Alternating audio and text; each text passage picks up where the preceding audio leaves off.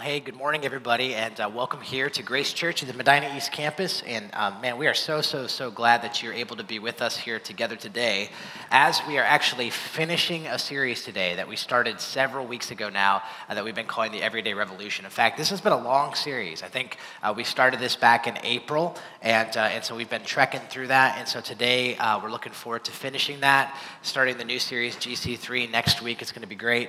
Uh, but, but let me just say that if you are a guest with us here today, if this is your first time out to the Medina East campus, or if, even if you missed the past several weeks, and thanks so much for being here. Uh, we, we just count it an absolute honor and privilege that you would uh, spend some time with us, carve some time of your Sunday morning to be here. So thanks for doing that. But if you are a guest with us here today, let me t- do my best to try to recap what we've been talking about because you are kind of catching us at the end of a conversation. And so what we've been doing in this series is, is really we've been sort of talking through the everyday relationships of life. And so, kind of the, the day in, day out, nitty gritty relationships that uh, all, all of us in some way or another face. That's what we've been talking about. So you can even just see from our graphic some of the different topics that we've covered, the different relationships that we have talked through.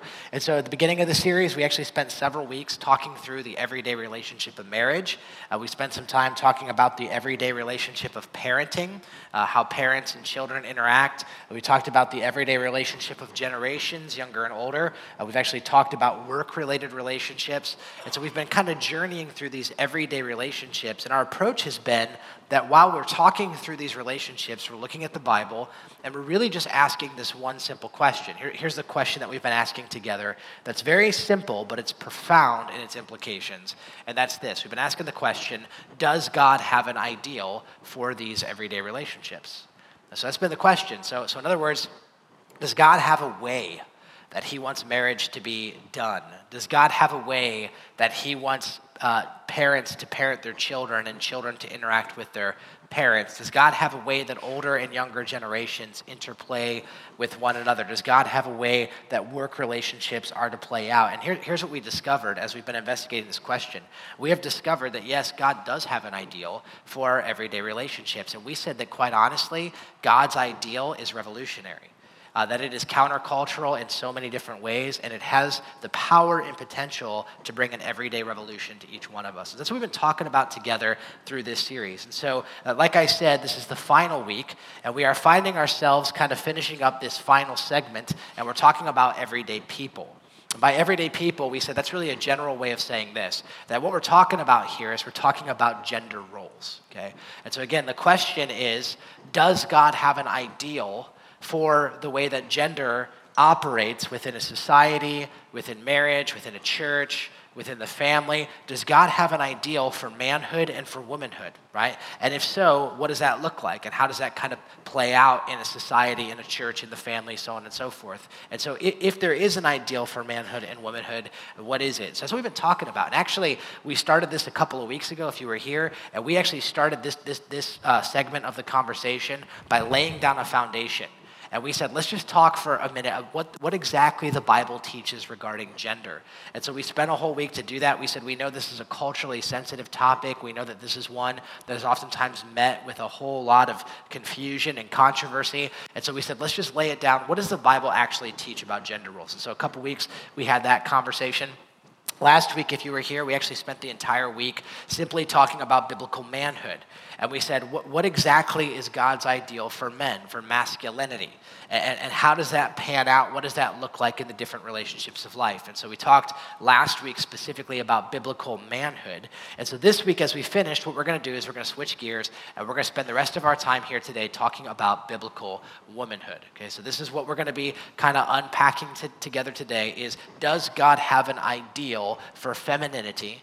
Does God have an ideal for women? And if so, what does that look like? And how does that gender role play itself out in church, in society, in the family, so on and so forth? Okay, now let, let me say before we dig into this, if you missed the last couple of weeks' conversations, I would strongly encourage you to listen to those. I feel like today is just the completion of the last couple of weeks. And so if you're just hearing today, you're kind of only catching part of the conversation. And so you can actually go to our website, you can watch, you can listen to, you can subscribe to our podcast and, and, uh, and listen to the previous messages. All of that, of course, is for free. And I think that would be to your advantage to help today's conversation make more sense. Uh, but like I said, what we're going to do today is we're going to focus in, we're going to talk about biblical womanhood. Okay, so here we go. And here we go. I got a guy talking about biblical womanhood. What could possibly go wrong here, right? And uh, it's actually kind of funny. I was at a pastor's conference this past week, uh, which, you know, is always a fantastic time. That's sarcasm right there. And uh, I was at this pastor's conference, and I had a bunch of these pastors come, they, they, found out that I was teaching on biblical womanhood, and I had a number of them come up to me at one point or another and say, Hey, man, just want you to know I'm praying for you. You know, and uh, Godspeed to you. May God have mercy on your soul. And I was like, dude, I'm not, I'm not dying. It's like, it's going to be okay. And they're like, I don't know, man. And, um, and so, anyway, I know that this is a bit awkward, a, a, guy talking about biblical womanhood. And I also know that this is a sensitive topic, especially in the cultural situation that we find ourselves in.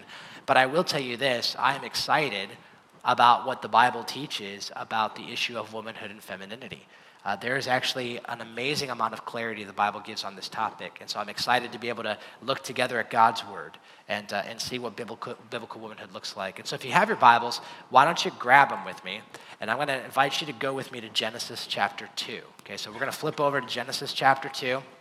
We're actually going to kind of pick up where we left off in the past couple of weeks. We spent the last couple of weeks in the book of Genesis, and we're going to return to Genesis. So, Genesis 2, and uh, you can grab your Bibles. Genesis is pretty easy to find, even if you're not a Bible person. It's the first book in the Bible, and so you can just turn to the second chapter of the first book in the Bible. If you didn't bring a Bible with you today, we actually have some um, that are in the chairs there. You can just grab one of our black Bibles, turn to page 2, and so you're going to find Genesis chapter 2. And then let me just also say that if you don't own a Bible, like if you just don't have one, we actually think it's really important that you have one and you can just take one of ours. Even if you don't believe the Bible or if you're not even sure, you know, that you uh, agree with everything, it doesn't matter. We think it's important that you have one and that you read it. And so you can just take one of ours and just make that a gift from us to you. So Genesis chapter 2. And as you guys are finding Genesis chapter 2, I think it's important that I reiterate something we said last week. And last week, what we said was this we said that this conversation about manhood and womanhood is so important. It's so important. And not only is it important because this is a hot topic in our culture today, but this is actually a really important conversation because there is a desperate need for clarity on manhood and womanhood. Now, we live in a culture that presents a lot of different competing stereotypes of what it means to be a man and what it means to be a woman. Uh, we live in a culture that is very confused about how, how to define manhood and how to define womanhood. And so there is a desperate need for clarity on this item. Last week I said this I said, for men, when you say to act like a man or be a man or man up, we said that that's fine, but the problem with that is there's so many different stereotypes of what it means to be a man that it's confusing to know exactly what that means. And this week I would like to say the same thing. I think for women, when, when, when, when someone says that you're to act like a woman or you're to act like a lady, right? That, there, that the problem with that is that there are so many different competing stereotypes and presentations of what woman, womanhood is in our culture that this can all be really confusing. So, for example, if, if you're a woman in this room and I looked at you and I said, you need to act like a woman, you need to be a woman, you need to act like a lady, right? How do you interpret that? What images come to your mind when I talk about womanhood? As you think about your own femininity, what are you aspiring to? What is the picture that you're aspiring to in your pursuit of womanhood? What does that look like? Like, so, for example, for some of you, my guess, just to show you some of the competing um, stereotypes and, and, and, um, and presentations that are given to us by our culture, for some of you, my guess is when I say you need to act like a lady or you need to be a woman, maybe the first picture that comes in your mind is you might think of like the traditional woman right? You might think of like the 1950s, 1960s version, that stereotype that is sometimes propagated of a woman who uh, is more of like a stay at home kind of woman, one whose identity is wrapped up in her husband, identity is wrapped up in her children. Uh, her place tends to be in the home, more of a domesticated version of woman. And for some of you, when I say we're going to talk about biblical womanhood, and we're going to talk about what it means to be, uh, what femininity is. For some of you, this is the image that comes to your mind. You think of a traditional version of uh, this is what we're talking about with women. For, for many of you, when I say uh, to be a woman or to what you know what does it mean to be a woman maybe for you the image that comes to your mind is, is actually the opposite of this maybe what you imagine is you imagine something like this you imagine a picture of feminine strength you imagine a picture of independence and of self assertiveness and uh, almost a resistance to the, the previous stereotypes that we just looked at. In fact, I would say that for, for many women today in our culture, if you were to say womanhood, this is probably the picture that would come to most mind because this is uh, what our culture tends to sort of lean towards. Some of you remember this picture? Uh, this picture was actually used in World War II, and then it reemerged and it was kind of resurrected in the 1980s during the feminist movement. Uh, this picture was used basically as a staple image for the independent, strong woman. And so, so now, for many women, we say, what does it mean to be a woman? We say it means to be independent, and it means to be strong, and it means to, to, to, to, be, um, to not be tethered to any of the stereotypes of the past and to be self assertive. For some of you, when I say, well, what, how do you define femininity? What is the type of woman that you're aspiring to be? Maybe consciously or subconsciously, the picture that you're going after is something like this. You're thinking of the professional woman. And this, of course, is another stereotype that's propagated by our society that what it means to be a woman is it means to be highly educated and highly competent and highly competitive in the business place. That you take your spot right, right alongside equality and men in the marketplace, and it works in the same way. And for some of you, this might be the picture that comes to your mind when we talk about what it means to be a woman. For some of you, quite honestly, maybe the picture that comes to your mind is the stereotype of the healthy, fit, organic woman right? The, the kind of woman who shops at Whole Foods and eats no GMOs and uses essential oils and only feeds her children whole grain Cheerios while they wear a helmet, right? And that's like the, there's like a stereotype that goes along, that's a stereotype too, right? But there's, there's, this, there's this picture of femininity that's presented to our culture. Maybe for some of you, you imagine the fashion model, the trendy, uh, you know, put together, uh, kind of version of. And all, all I'm saying, again, and we could just go on and on and on. All I'm saying is there are so many different presentations and stereotypes, competing stereotypes, mind you, of what it means to be a woman. And all of it begs this question what exactly does it mean to be a woman? How exactly are we to define femininity? And what is the vision that we are to pursue within that for those who are women? And this, by the way, is why I think Genesis 2 is so, is so, so important. Uh, if you were here the past couple of weeks, here's what we said. We said that what the Bible teaches about gender roles is this the Bible teaches that gender roles are not an issue of social constructionism. That is to say, gender is not something that is defined by nor determined by culture or society. The Bible, whenever it talks about gender roles, it always, always, always appeals to creation. It always talks about Genesis chapters 1, 2, and 3. So, what the biblical authors are always doing is when you read about gender roles in the New Testament and other places of the Bible, the biblical authors almost unanimously refer back to Genesis 1, 2, and 3. In Genesis 1, 2, and 3, you see the creation of man, you see the creation of woman. Why is that important? Because the Bible's saying that gender roles and gender issues are not a matter of social constructionism. It's not a matter of society defining and determining what gender is. It's about God in creation. And, and the best thing we can do as human beings is look back to how God originally intended to create us, to understand what He meant with gender. So Gen- Genesis 2 is really important. Genesis 2 is important because it not only reveals to us that God made man and woman, it actually explains to us why God made man and woman. In fact, I don't know if you know this, but the Bible explains in Genesis chapter 2 that men and women were created differently at different times in different ways, and they were created with different expressed purposes. Genesis chapter 2 tells us that yes, men and women are equal in dignity and worth, and we are equal image bearers of God. That's what the Bible says in Genesis chapter 1. But Genesis chapter 2 says, yeah, but men and women were created differently at different times, in different ways, with different expressed purposes from God. And so, so what are the purposes of manhood and womanhood? Well, last week, like I said, we looked at manhood. And we looked at the expressed purpose, the created design of man. We found it in verse 15. I'll just recap it real quick. If you have Genesis 2, you can glance down at it. God says this about the man He makes the man out of dust, He puts him in the garden. And it says, The Lord God took the man and He put him into the garden. And look at this the Bible says, and He put him there to work it and to take care of it. Last week, we spent a lot of time dissecting this phrase. We said this is a really important phrase because here you have, for the very first time, the expressed purpose of God's design for man. God creates the man, and what is the purpose? It's right here. He created him, He put him in the garden, and He said, I want you to work it, and I want you to take care of it. And so we said, these are actually really interesting words. The word work it can also be translated cultivate. The word take care of it can also be translated to watch over it. So here's what we said. We said, if you can summarize biblical manhood in one word, and you find this all throughout Scripture, we said the one word that will define biblical manhood is probably this. It's responsibility. That God has put a unique responsibility on man. When God created man, he said, I want you to cultivate, I want you to watch over that which I have created, that underneath your response, it's, it's a stewardship responsibility that I'm giving to you, that underneath your care, that everything will flourish. So here's what we said. We said that biblical manhood is defined by responsibility, and men are to take this sense of responsibility within them into every relationship they go into. So the Bible says that men take this into marriage.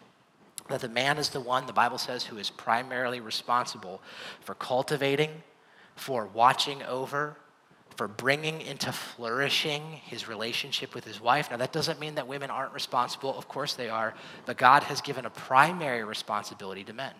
They're to carry this with them in their marriage, they're to carry this with them in the parenting. The Bible says that uh, fathers are the ones who are to cultivate, they are to watch over, they are to bring into flourishing uh, those within their family. The Bible says men are to take this sense of responsibility into the church, that they are to cultivate and watch over and care for, for the health and the flourishing of everybody else. And that's what the Bible says is the responsibility that God has given to men. Now, here's what's fascinating when you get to the creation of the woman, there is a different expressed purpose for which God creates the woman. And you're going to see it at verse 18. I'm going to show it to you. Here it is, verse 18. Then the Lord God said, Now, real quick, God has made the man, the man is done. He was created first, he's put in the garden. After God created the man, God said, It is not good for the man to be alone. So I'm going to make a helper that is suitable for him. All right, now let's just stop there in verse 18 because this verse is loaded. In this verse, like I said, you see the express purpose of the creation of woman. And I believe that in this verse, you actually see um, the essence of what biblical womanhood is all about. All right, so let's, let's kind of unpack it a little bit. I want you to notice first, it says, God said, it is not good for man to be alone. So here you have for the first time, in a perfect world, there's no sin, everything has been declared good so far. And the Bible says that God creates the man, and he's looking down at creation, and he's looking at the man that he created, at the human project, and he sees that the man is by himself, probably scratching himself. And God is like, it is not good for the man to be alone, right? And all God's people said, Amen. Not good for the man to be alone. So, so in other words, what's God saying here? God looks down, he says, the human project isn't finished yet. There's something incomplete. There's something that's lacking here. There's something that is insufficient in the man to fully live out the responsibility that I've given him on his own. And so, because of that, listen, it's, it's in recognition of this that God now declares the expressed purpose for which he creates the woman. And here it is, right here in Genesis chapter 2. Why did, cre- why did God create the first woman? Why did God create femininity? Here it is. He says, I'm going to make a helper that is suitable for him. I'm going to make a helper that is suitable for him. You see, here I believe not only do you have the expressed purpose for which God creates women, which, by the way, God's going to say this two times in this story that the woman was created to be a helper that was suitable for him. But I believe within this, this statement right here, you actually have the essence, you actually have the meaning of what womanhood is biblically. This is what biblical womanhood is all about. I know, I know for some of you, when I say that, for some of you women, when I say that, you think of yourself, now, wait a minute, what do you mean? I'm a helper made for him you better explain yourself, Pastor, right? And, and, and let me just, all right, let's just take a second here. I just breathe for a minute. And, and let me just kind of unpack this a little bit further, all right? This statement is super loaded. And I think it's important for us to look at some of the key words. First off, notice God says his express purpose was that he was going to create a helper. A helper.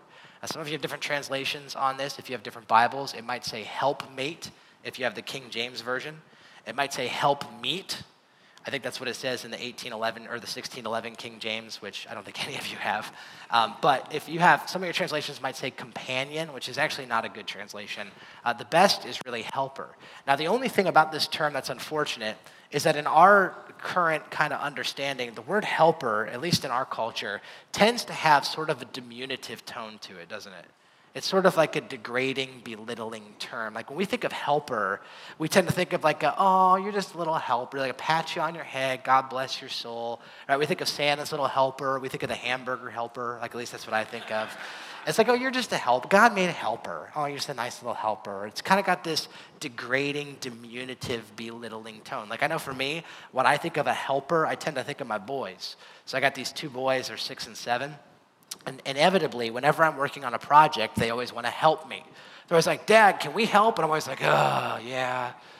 Why don't you grab that hammer and go outside and pound it on the ground a few times? That would be a tremendous help to me, you know?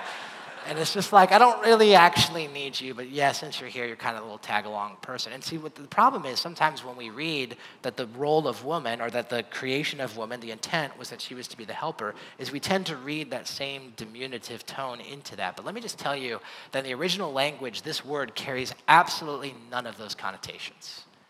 In fact, did you know that the word helper that's used in the, in the Hebrew language is used all throughout the Old Testament, and the most common designation that that word is given to, to describe, do you know what it is? It is used to describe God. Let, let me give you, I give you 20 examples. I'll give you one. Psalm 33 20. Our soul waits for the Lord. He is our, here it is, He is our help, and He is our shield. So the Bible says over and over again that God is our helper, um, that God is an ever present help in a time of need for the believer. That's what the Bible talks. He is our shield and He is our help. Now, let me ask you a question real quick. Is God, is God just our, our gopher who plays a casual secondary role in the affairs of mankind? Like, no, no, no, no. But by calling God our helper, what the Bible is saying is that that is not speaking of the insufficiency of God. Listen, that is speaking of the insufficiency of us. We need God to help us. Why? Because we do not have the resources that we need to accomplish the task in which we're called to. So we need God's help. It doesn't speak to God's insufficiency, it speaks to our insufficiency. So let me just say that when the Bible says that the woman is created to be the helper, that is not speaking to her insufficiency, it's actually speaking to the man's insufficiency. God looks and says, It's not good for man to be alone. He is insufficient. He is unable. He is incapable to fully um, complete the responsibility that I have given him to add flourishing to this world, and so I need to give him a helper. I think what's further clarifying, by the way, is the second part. He says, I'm going to make a helper that's suitable for him. Suitable for him. Once again, really important word here. In the Hebrew, the word that's used, suitable for him, literally means he, she will be the fit for him. She is the corresponding opposite of him. Okay, so if you think of a puzzle, right, where you have uh, one piece that has certain deficiencies and certain strengths, and another piece that has equal and opposite strengths and deficiencies. And when they come together, the strengths of one infuse to the weaknesses of other, and the strength of the one infuse to the weaknesses of the opposite. And as a result of that, the two become stronger together. And the Bible says this is what God created with men and women. We are corresponding opposites. We are a fit. God makes a helper. Why does He make a helper? Because it's not good for the man to be alone. There are deficiencies and insufficiencies within him to complete the human project. And so the woman is going to come to be the helper in this. See, this is what the Bible says is the picture that God creates with men and women. So I think even when you look at the design of men and women, you see this to be the case. Our, our anatomy speaks to this same uh, I, without getting into too much detail, I think you know what I'm talking about. Our anatomy speaks to this, that we are complementary in that relationship to each other. Now, just think about this for a minute.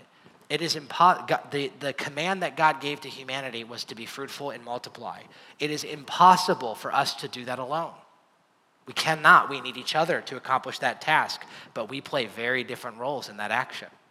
And that's by God's good design. Now, if you can get that picture in your mind, I think that you're starting to understand what the essence of womanhood is all about. In fact, last week I said if I could summarize in one word what biblical manhood is, it is responsibility. If I could summarize what biblical womanhood is in one word, I would do it this way. I would say the word for biblical womanhood or femininity would be the word complementary. It'd be the word complementary. right? And I think you're going to see this idea all throughout Scripture. It's not just here in Genesis chapter 2. This is going to carry itself into every relationship that a woman has. Now, let me just uh, shed some light on this because th- this might be a testimony to my own ignorance. But whenever I heard this word in the past, complementary, I always thought of this word, complimentary. It sounds the same, it's spelled differently. You'll see there's an I here, right? And why? Because this word, even though it sounds the same as the other word, it means something different. This word stems from the word compliment, like when you compliment someone, like, hey, you look nice today. That's a compliment, right? But, but this word, complementary, with an E, complementary, it sounds the same way, comes and is derived from the word complete. So let me give you a definition of complementary. This comes from dictionary.com, just to clarify. Dictionary.com says complementary is something that completes or makes perfect, either of two parts or things needed to complete the whole. All right? It is a counterpart. And I'm like, that right there is a great depiction of God's reasoning for creating the woman. The woman is to complete, she is to finish, she is to complete the whole. She is the, literally, quite literally in the Bible, she is the other half. And, and so the role of womanhood is to come alongside, to use her unique gifts and abilities and skills, and to use her womanhood, and to use her intellect, and to use all of the wonderful things that God has created in her. And she is to come alongside and to use those things in a complementary way. That's what the Bible says. And so the Bible says that when God creates man, he endows him with a unique responsibility with a, with a primary responsibility. And, and he, he brings the woman who is equal in dignity, who is equal in worth, who is an equal image bearer of God. But he creates her for a different purpose in a different way, and that is to be a complementary in that role.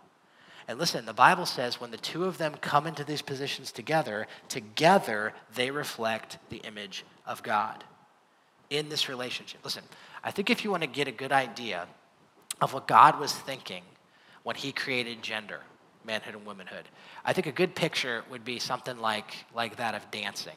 Okay, so some of you uh, maybe are into some of those shows like Dancing with the Stars, and there's other ones. I, my wife likes some of those shows. I'm, it's kind of not my thing, but every once in a while I'll watch it with her. And, uh, and I was just thinking about it. What makes a really good, like, let's just say, for example, a really good ballroom dance? Like, what makes a really good ballroom dance?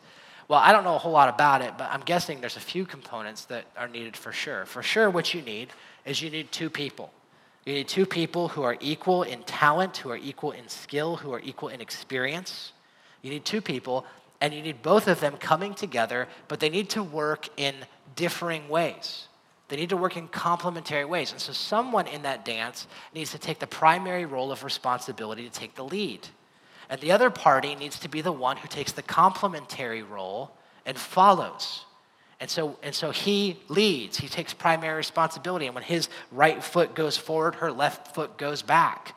And they respond to each other in this beautiful dance. And when they do it well, equal in skill, equal in talent, equal in experience, when they do it well, it becomes a thing of art. It becomes a thing of beauty, right? Now, if you don't do it well, it can become a terrible thing. So, for example, if you just had a man that was ballroom dancing by himself, just a guy out doing the foxtrot by himself, if that's what you had, it would not be good. It would not be good for a man to foxtrot alone, right? if you saw that and there was children around, you would call the police. That's what you do, right? And in the same way, if you had two people, if you had a man and a woman who were competing for the lead in that dance, it would be clumsy and it would be awkward and they would stumble over each other and it would be completely disjointed in so many ways. But when both of them, again, equal in talent, equal in skill, equal in experience, when they come together and they play different roles, well, now you got a thing of art. Now you got a thing of beauty. Now you got something people are going to pay to watch and viewers across the nation are going to tune into. And I think if you can understand that, you can understand what God intended with gender. See, gender's, uh, contrary to what our culture says, gender was not created that we are equal in the sense that we play the exact same role. And we are equal in dignity and worth and as image bearers of God, but we are different in the parts that we play. And God loves that. And we're created in the image of God. God exists in Trinity. In the Trinity, there is a corresponding relationship where there's a choreography between the three parts of them that work in perfect harmony. And the Bible says when we do that within our gender, we reflect the image of God. Now, here's the thing, all right, that might all make sense to you. Some of you might be thinking, okay, all right, I, I hear what you're saying. I can see that in the Bible. But my guess is, and I'm just guessing this because I've had this conversation before. My guess is that for some of you women, when I say that the role, the essence of femininity is complementary, is to complete, uh, that God has created, that the essence of what it means to be a woman is to use the incredible ways that God has created you and to come alongside and use those in a complementary way within your relationships. My guess is for some of you, when I say that, uh, there is a resistance to that. And there is a skepticism about that. And there is, maybe even for some of you, there's a frustration that is with that. You might even say, I see what the Bible says, and I can't really argue with that, but I just don't necessarily like that.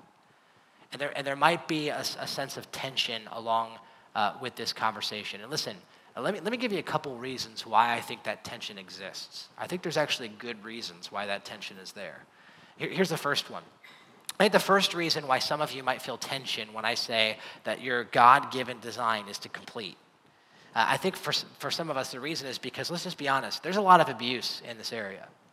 Um, historically and currently, uh, there has been a lot of abuse as it relates to women and their role in the church and the family and society. There's been a lot of abuse here.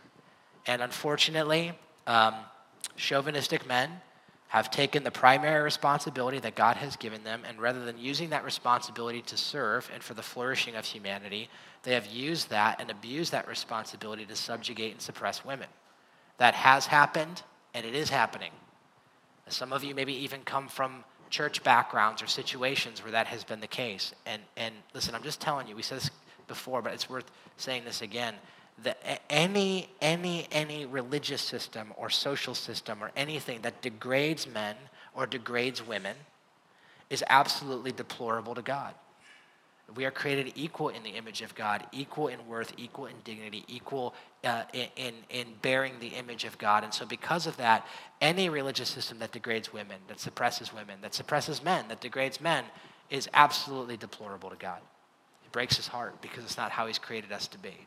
But without a doubt, there's been abuse here. There has been. There just has been. And because of that, it adds to the tension.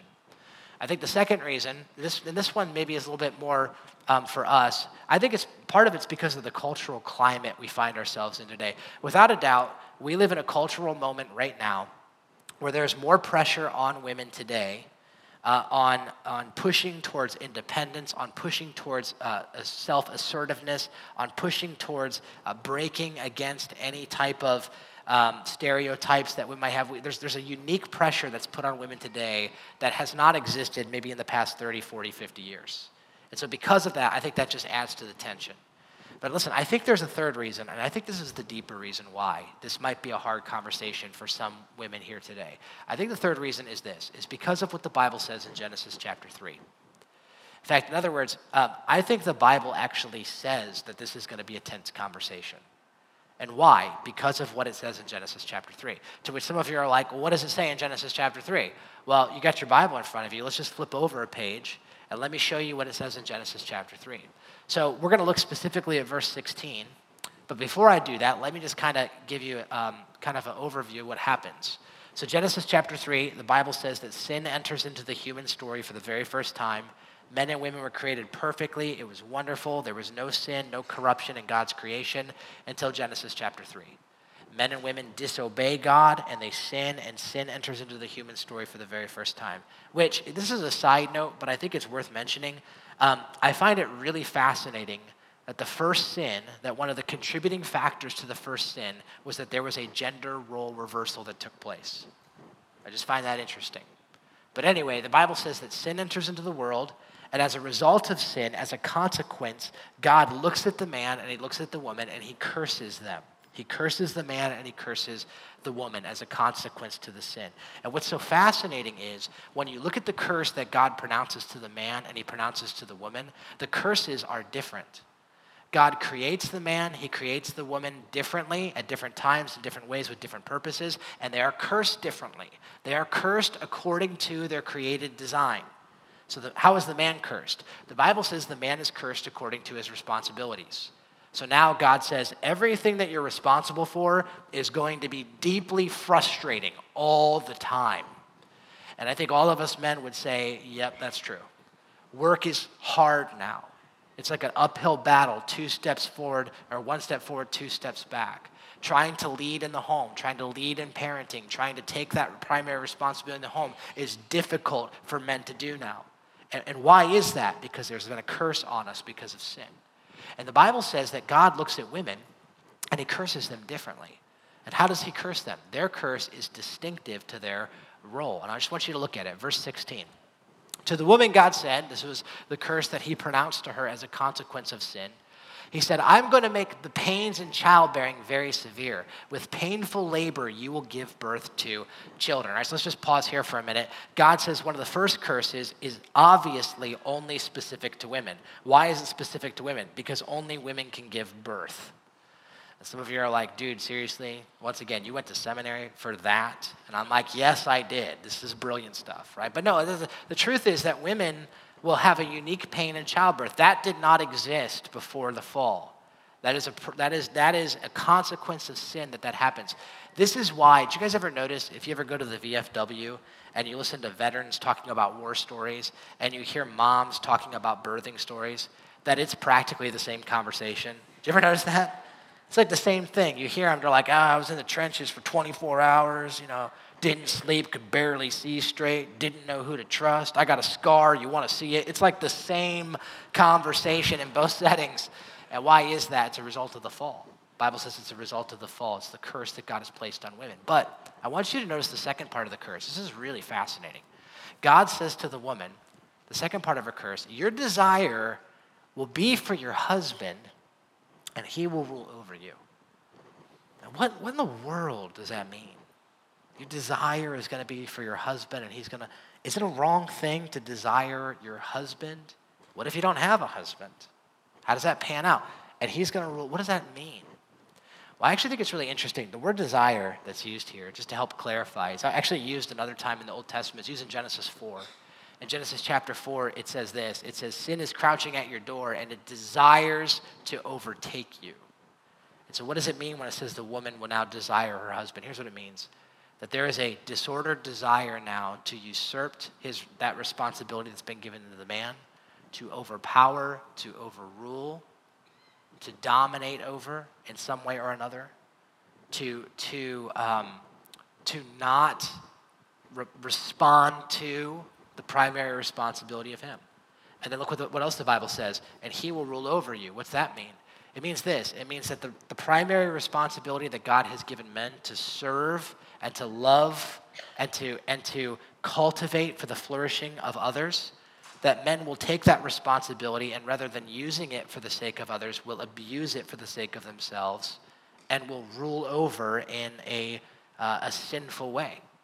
And so, in other words, what he's saying here is he's saying part of the curse is now that there's a relational curse. There's going to be frustration in the gender roles between each other. There's going to be a frustration there that's going to stem out of this. If I could put it this way, I think this is really important.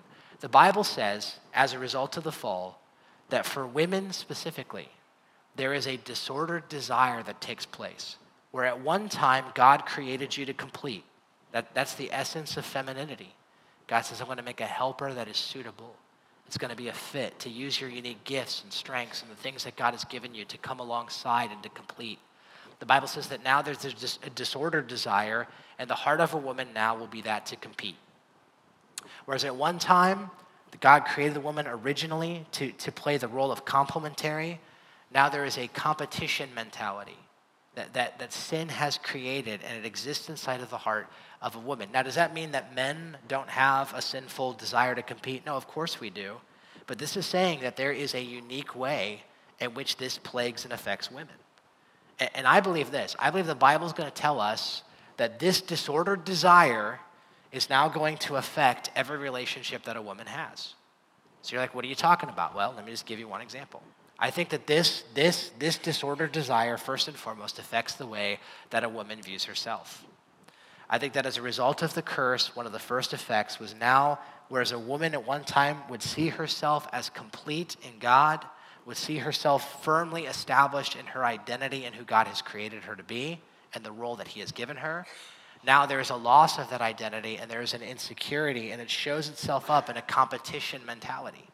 And this shows up in the way she views herself. And so now, oftentimes, the way that women view them, themselves as beautiful or as lovely or as significant or as worthy is not based on who they are in God, it's based on how they size up to other women. And so, this idea of competition shows up in a comparison insecurity that's fueled by comparing themselves to one another. Now, some of you might be thinking to yourself, what do you know about it? You're a guy. Well, let me give you a quote from uh, this really interesting article I read. It's by a woman named Julia Oliphant, okay? Now, just so we're clear, Julia Oliphant, by the way, is not a believer in Jesus Christ. She's not even a Christian. But what she says, I think, is so in line with what the Bible teaches. She wrote this really interesting article. It was called Why Do Women Check Out Other Women? And I thought, man, that's interesting. So I read it, and here's what it said. And by the way, before I, before I show you this, I asked my wife, I was like, is this true? And she, I was like, this is, this is crazy to me. Is this true? And she's like, well, yeah, everyone knows that. And I was like, I had no idea. But I want you to see what, what she says. This is what Julia Oliphant says. She says, like it or not, we're all guilty of it. She's writing to women here. Be it an inconspicuous glance at the girl browsing the same clothes shop window as you, or rather the more blatant stares of the girl sitting opposite of you on the subway, we just can't seem to help ourselves. And a recent study has confirmed it. Women spend more time checking each other out than they do the opposite sex. Not a guy problem. Not a guy problem. According to Dr. Caroline Walters, a body image and women's sexuality specialist, it's not just other women's clothes we're checking out either. Look at this. It's practically every aspect of another woman's appearance, from hairstyle to tan, shape, size, even body hair and fat distribution. This is what's so important. Whatever we deem to be the most important ourselves, we check out in other women. And I, I, saw that and I was like, is that, is that for real? And I went to my wife, I was like, is this, is this true? And she's like, oh, yeah, def- definitely. It absolutely is true. I was like, wow. I said, well, wait a minute then. So we're going on date night and you get dressed up, is that for me? you know, I was like, I don't know what to do anymore, you know? And, and what is that pointing to? I think what it's pointing to is this there's this disordered desire now where, where a woman, rather than finding her identity and finding her worth and her beauty in who God has created her to be, to see herself complete in that, now, now feels this pressure to competitively compare herself, how she sizes up to other women, how she sizes up as a mother, how she sizes up as a wife, comparing other marriages, comparing other husbands, comparing those situations. And I think it shows up in these. I think this is what's behind so much of the insecurity and pain and tyranny uh, that women might feel in this category. I think that this, by the way, is what's behind so much of what happens with um, gossip and slander. Which, by the way, I should mention this. Gossip and slander, the Bible says, is a common sin to all humanity. But do you know the Bible puts a specific amount of weight on gossip and slander as relates to women? Why is that? Well, I think the Bible just knows men, we are like JV at, at gossip and slander. Women are like varsity level at this stuff, right? And why is that? What fuels it? Well, I think part of what fuels that, quite honestly, is it's a competition mentality. It is a comparison. It is the, the, the, the need that I feel to justify myself by belittling another person, even if we mask that in prayer requests. It's the need to justify myself and how I compare to other people, which, by the way, that absolutely is, is a Uh, is devastating to the heart of God when we do that. But I think that's what's behind it so often. And listen, what is the worst thing that you can give to someone who struggles with comparing themselves and with insecurity and a competition? What is the worst thing you could give a person like that? The worst thing you could give them is a phone that has a camera on it and a social media page. Because all it does is it just fuels this fire of this comparison trap that we can fall into. Just think about it. What do we see on social media? Our streams are full, our social media streams are full of edited and photoshopped and filtered presentations of each other to ourselves.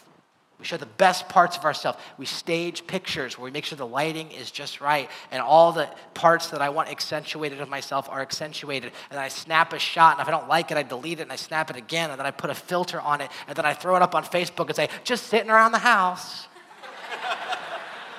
what are you talking about? Have you ever seen anyone take a camera phone first thing in the morning, snap a picture of the giant zit on their face? That's a big one. You know, like. No one's doing that. Why? Because we're presenting to each other these edited versions of ourselves to one another.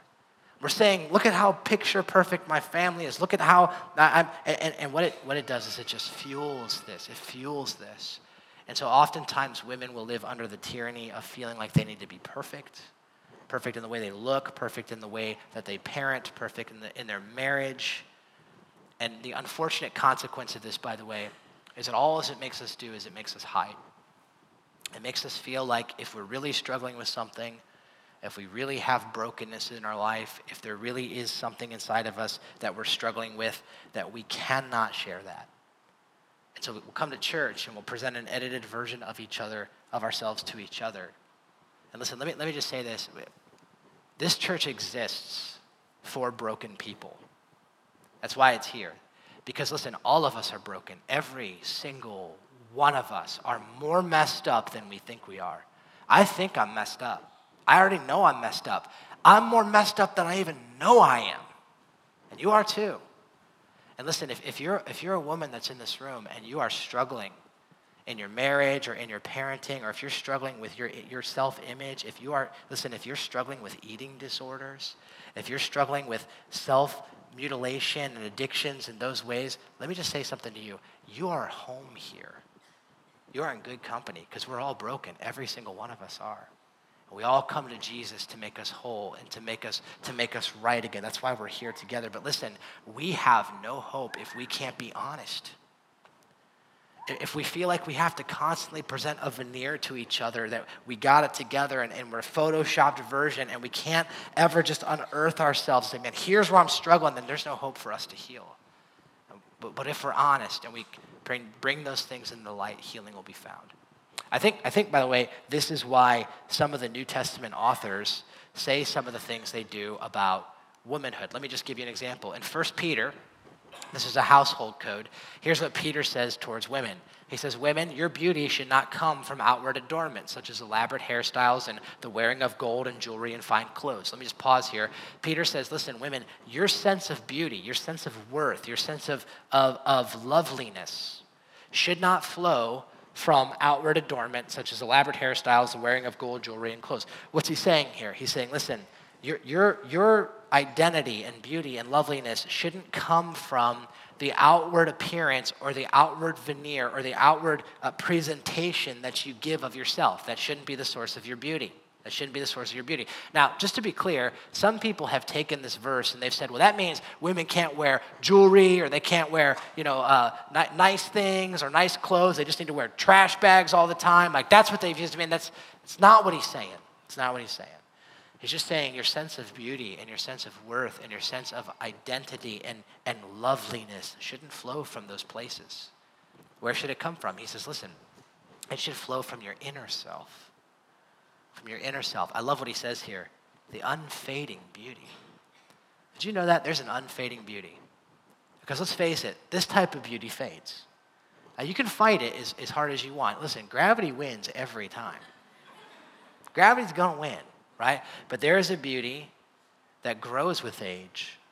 There is a beauty that the Bible says is beautiful in God's sight. It's an unfading beauty. Look at this.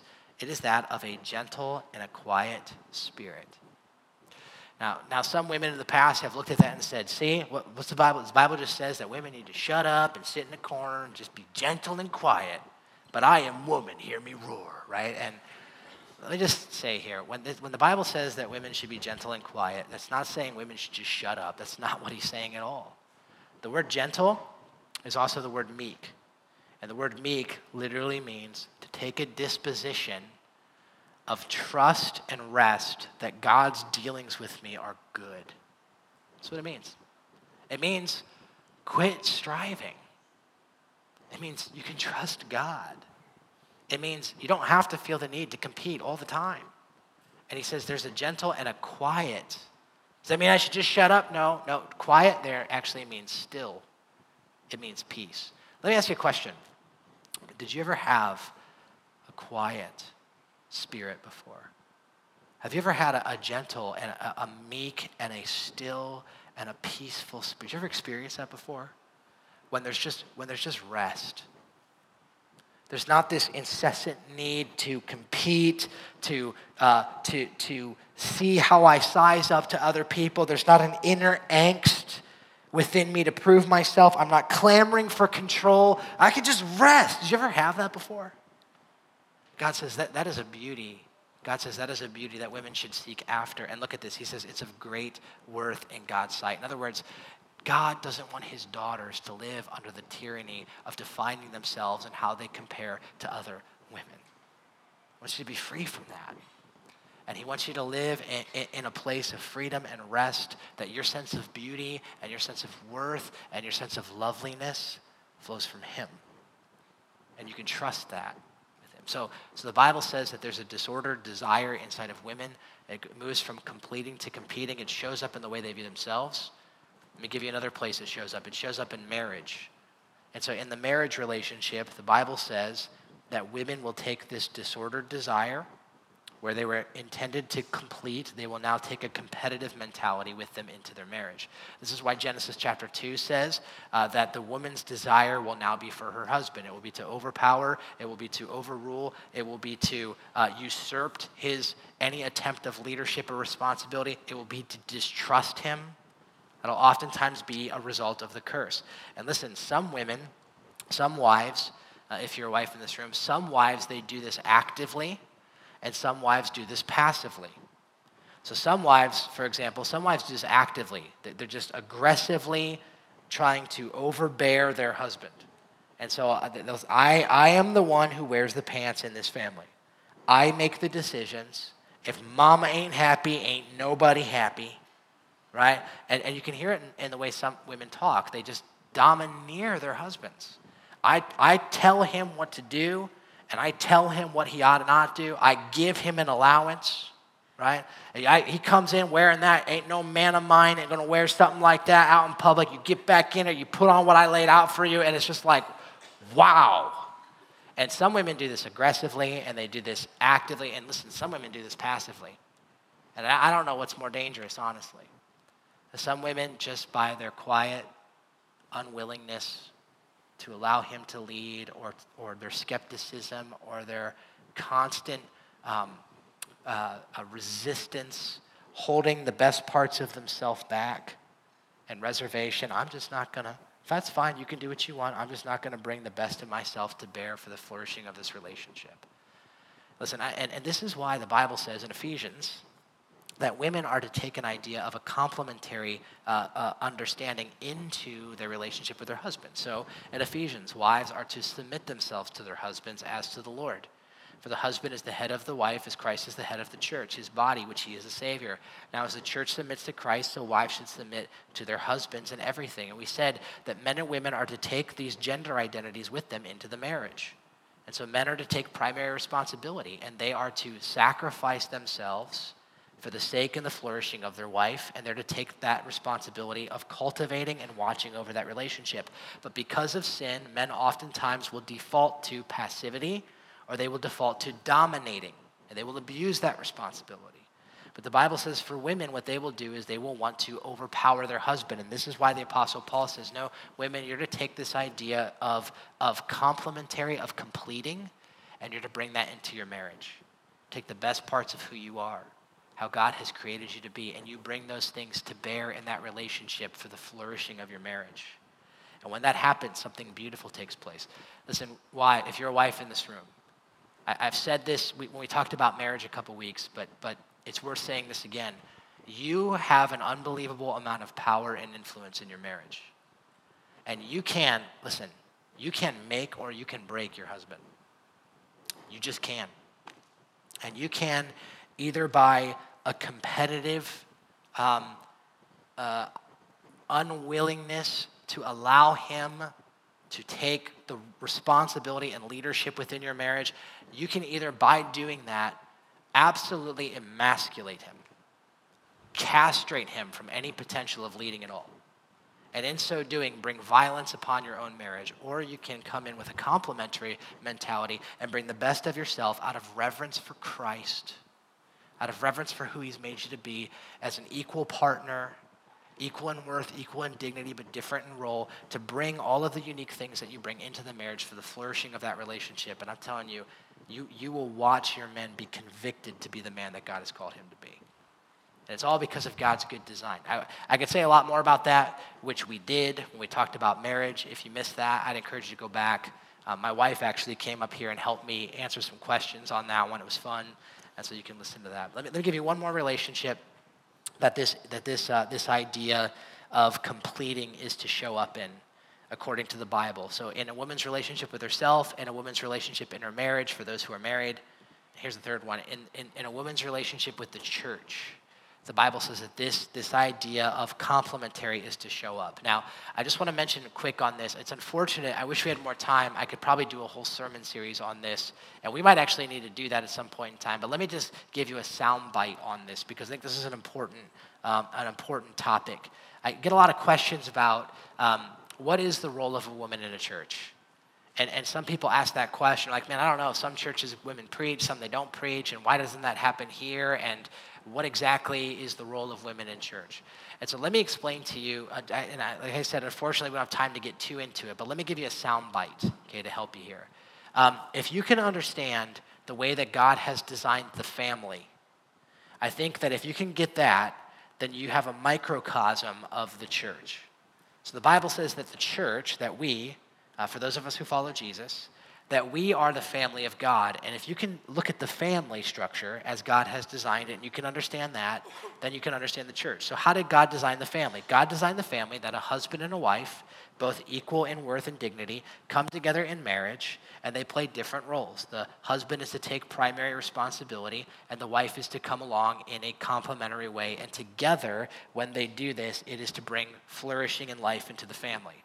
Now, if you can get that, you can get the church because the, church, the family is just a microcosm of the church. So, what does that look like in the church? Well, the Bible says that there is a role called eldership. And biblical elders, the Bible says, are to, is, a, is a position that is reserved for godly men. And those godly men are to oversee, they are to cultivate, they are to watch over and take primary responsibility for the church. That's eldership. And that's just like the family, it's just like the husband's role in the family. Now, what does that mean for women then? Does that mean that women can't teach, they can't lead, they can't do anything, they just need to sit in the corner and trust the elders? No, no, no, no. Just like in a marriage, that's not how it works. It's not how it works. The, the Bible seems to say that every position within the church, with the exception of eldership, is something that women occupy. Let me just give you a couple examples. So in the Bible, uh, in 1 Corinthians 11, the Apostle Paul endorses women prophesying in the church, which is oftentimes attributed with a speaking gift. Romans 16:3, Paul refers to Priscilla, a woman in the New Testament, as a fellow worker in ministry. It was a designation also applied to Euodia and Syntyche in Philippians 4:3, who participated in the work of evangelism alongside of Paul. Women played a huge role in the early church.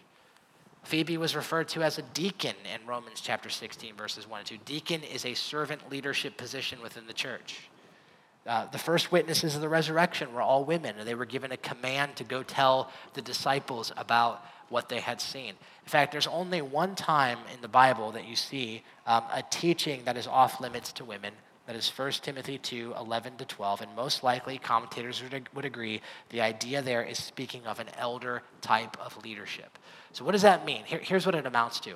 Here at Grace Church, we believe that the church is God's family that eldership is reserved for godly men, that those who take primary responsibility in overseeing and leading and authoritative teaching is something that's reserved for elders.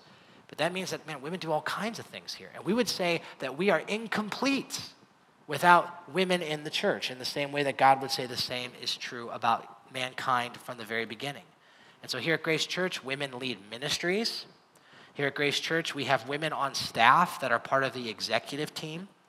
We have women who are deacons that lead in life groups. And so they lead alongside of godly men, but they teach and they lead in those ways. we have women that are evangelists, women that are, that, that are deep into theology, all of those things, and we celebrate all of that as well. And so what we'd say is that the only type of leadership that's reserved for godly men is that of eldership because it reflects God's good design in Genesis chapter 2 and also within the family. Now, that's just a quick soundbite. I wish I could say more. If you have questions about that, by the way, we would love to help you process through any of that. You can email uh, Pastor Seth Tonkar. His email is stonkar at graceohio.org. And uh, I'm just kidding. I mean, yeah, you can email Seth. He actually is probably smarter than I am. But you can email um, me too. We'd be happy to help you navigate through some of that stuff. All right. And so here's the thing. I think bottom line is this this whole conversation about gender, I think what it really boils down to, you guys, is I think it really boils down to an issue, for those of us who follow Jesus, I think it boils down to an issue of faith. You know, First Peter says something really fascinating. In First Peter chapter 3, verse 7, it's actually speaking to women, but this is what it says. It says, You are daughters of faith if you do what is right. And then he says something I think is so insightful. And if you don't give way to fear. See, and I think that's insightful because, you know, I think at the crux of this issue, as we talk about biblical manhood and biblical womanhood, a lot of times the tension and the resistance that we feel is based out of fear. It's a fear. For some, for some of you women, honestly, when I say, let me show you the, the, the created purpose of women, we see it in the Bible. For some of you, when you see that, it makes you scared. And the reason it makes you scared is because you don't know if you can trust your husband. It makes you scared because you're afraid to relinquish the illusion of control. And quite honestly, for some of you, you're full of fear because of it. The Bible says that you are to be women of faith. See, because here, here, here's the thing we have a God who is good enough, who is wise enough, and who loves us enough to know what's best for us. And when we look at what God has designed and we say, I don't know if that's the best, I don't know if that's right, what we're effectively saying is, God, I don't believe you're good enough, I don't believe you're wise enough, I don't believe you're loving enough to define gender for us. And that is the, that is the, the effects of the very first lie that led to the very first sin. And so it comes down to faith. Will we trust God? Will we believe Him that what He designed is good and is for our good and is for His glory? It's because here, here's the bottom line, you guys our gender, your gender, my gender, your femininity, my masculinity, it's actually not even about us. Believe it or not, contrary to what our culture teaches us, for those who follow Jesus, the Bible says that our gender assignment that God has given to us is not even about us. The Bible says it's about displaying the image of God and displaying the glory of God for the, for the onlooking world to see. And so when we live out marriage the way that God has designed, and when we live out parenting in the way that God has designed, and when we operate with, with generations the way God has designed, and when we own our unique gender roles the way God has created them, the Bible says that even though our culture might look at that and disagree with that, they will not argue that it is a beautiful design and that what God has created is good. When people look at families, where marriages model what we see in Scripture. They will see something beautiful. And when they look at a church that, that, that, that lives out the gender roles as God has created, they will see something beautiful because they'll see the image of God displayed in us. And so it's not even about us, it's about reflecting the glory of God in an everyday revolution. Ask the band to come up. And as they do, I, I just want to end with one final quick thought and then we'll pray. And that, that's this it's really interesting to me that in Genesis 3, there are curses that are given to the man, and there's a curse that's given to the woman. But there's actually a third curse. And the third curse is one that's given to the serpent, to the devil. And the Bible says in Genesis chapter 3 that the, the, the, curse that was given to the devil was that God looked at him and he said, There's going to be an offspring that's going to come from the woman. And he says, In that offspring, you are going to bruise his heel, but he is going to crush your head. In other words, what God said is, He said, Your doom is certain. And you, you're going to injure this offspring. You're going to crucify him, but you're not going to defeat him. Because in the end, he's going to conquer over you. And listen, the Bible says that that was a prophecy that was fulfilled in the person of Jesus Christ. That when Jesus came, he came to destroy the works of the devil. And listen, he came that when we follow him, he will create out of us a new creation and he will make us into a new humanity that reflects his glory and that, and that goes back to the way that he has originally designed us to be. And so, what that means is this you and I cannot be the men and women that God wants us to be without Jesus Christ. We cannot. We can't, by sheer effort, just grit our teeth and try to be better men and try to be better women. It's not going to happen. It takes the power of Jesus within us to work itself out in a new creation and a new humanity. And so, if you don't follow Jesus, Here's where it all begins surrender your life to Him and let Him make you into the man or into the woman that He has called you to become. Let's pray. Well, God, I'm just thankful for your word. I'm thankful for what you said to us because um, the truth is, God, we don't, we don't need more opinions. I don't think we need more uh, thoughts of what we seem, what seems right, what seems wrong. I don't think that's been very helpful. God, we need your thoughts. We just do. We need, we need to know what you think about these things. And so, Father, I'm thankful that you've given us your word, that within it, it contains your logic. You, we can, it's amazing, it's mind blowing to me that we can know the mind of God. And so, Father, as we approach even your word today, I pray we do it with a spirit of humility and receptiveness to see what you would have for us, God. And Father, as we look at this design that you've created for men and women, it is a beautiful design. You are so wise to create us equal, but to create us so different. Man, we, we, we honor women and men as equal, and God, we celebrate the diversity of just how awesome we are in the differences. Celebrate women, the, the amazing and beautiful design that you've given to them. We celebrate men and the amazing and beautiful design of the, God, we celebrate the roles that you've created. What a beautiful thing. Father, it's all been corrupted and it's all been tarnished and uh, Father, we, we live in a world where uh, we look at your design and many people look at it as bad or as hurtful. Uh, but God, it's good and you're good. And so I pray that you'd help us to trust you. God, I want to pray specifically for women in this room. I pray, Father, that you would liberate them from the uh, pressure and the expectations that culture oftentimes pushes on them to be something. Father, I pray that you would help them to come humbly to you, to be de- de- determined and defined in their womanhood by what you say is good. So, Father, uh, we, we trust you and we love you. I pray that we be blessed for having heard what we heard today. We ask these things in Jesus' name.